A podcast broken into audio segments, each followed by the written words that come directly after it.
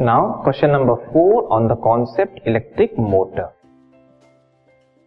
how will you find the direction of motion of the armature coil in the electric motor एक electric motor के अंदर जो armature coil होती है मतलब जो कॉयल रोटेट होती है, उसी को बोलते हैं आर्मेचर कॉयल उस कॉयल के रोटेशन का जो मोशन होता है कि डायरेक्शन क्या होती है, हमें बताना एक तरह से मोशन किसकी वजह से होता है? फोर्स लगने पे होता है। तो हमें फोर्स की डायरेक्शन बतानी है। कि उस कॉइल पे फोर्स किस डायरेक्शन में लगता है। तो किस तरह से हम फाइंड कर सकते हैं direction of force by Fleming's left hand rule इसको हम आंसर में देखते हैं। By applying Fleming's left hand rule the direction of motion of the coil can be okay क्या है ये Fleming's left hand rule according to this rule when you stretch thumb, forefinger and middle finger of your left hand such that they are mutually perpendicular. If the forefinger points in the direction of magnetic field and the middle finger in the direction of current, then the thumb will point in the direction of motion of the conductor. Means हम अपने fingers को left hand के fingers को इस तरह से stretch करेंगे कि फोर फिंगर मिडिल फिंगर और थंब आपस में 90 डिग्री बनाएँगे।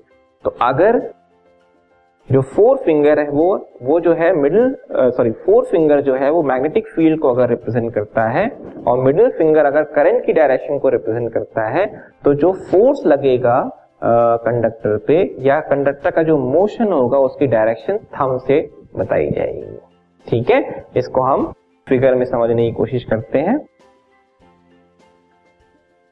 मान लीजिए, इस कॉइल पे जो करंट है मूव हो रही है current C to D travel कर रही है। ठीक है? करंट की डायरेक्शन सी टू डी है।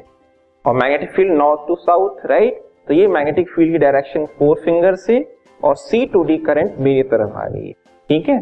तो अभी इसके बेसिस पे जो थंब है, वो अपवर्ड डिनोट कर रहा है, इसका मतलब ये है, इस सीडी पार्ट पे कॉयल के सीडी पार्ट पे जो फोर्स लगेगा वो अपवर्ड लगे ठीक है? इसको हम दूसरी तरह से समझते हैं।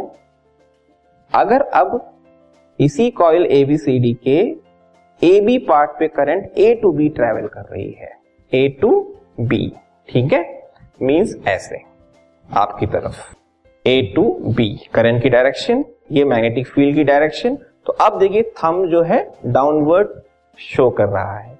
तो फोर्स जो लगेगा, वो डाउनवर्ड लगेगा ए बी ठीक है? मतलब ए बी पार्ट नीचे जाएगा और सी बी पार्ट ऊपर। इस तरह से हम कॉइल के मोशन की डायरेक्शन को पता कर सकते हैं।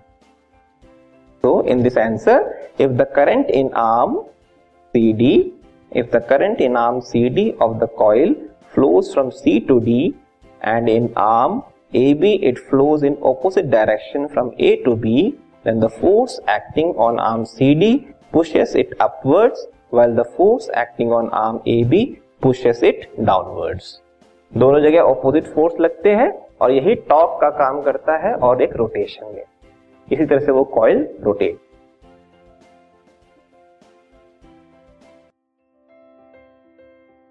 this podcast is brought you by hub hopper Shiksha Abhiyan अगर आपको ये पॉडकास्ट पसंद आया तो प्लीज़ लाइक शेयर और सब्सक्राइब करें और वीडियो क्लासेस के लिए शिक्षा अभियान के यूट्यूब चैनल पर जाएँ।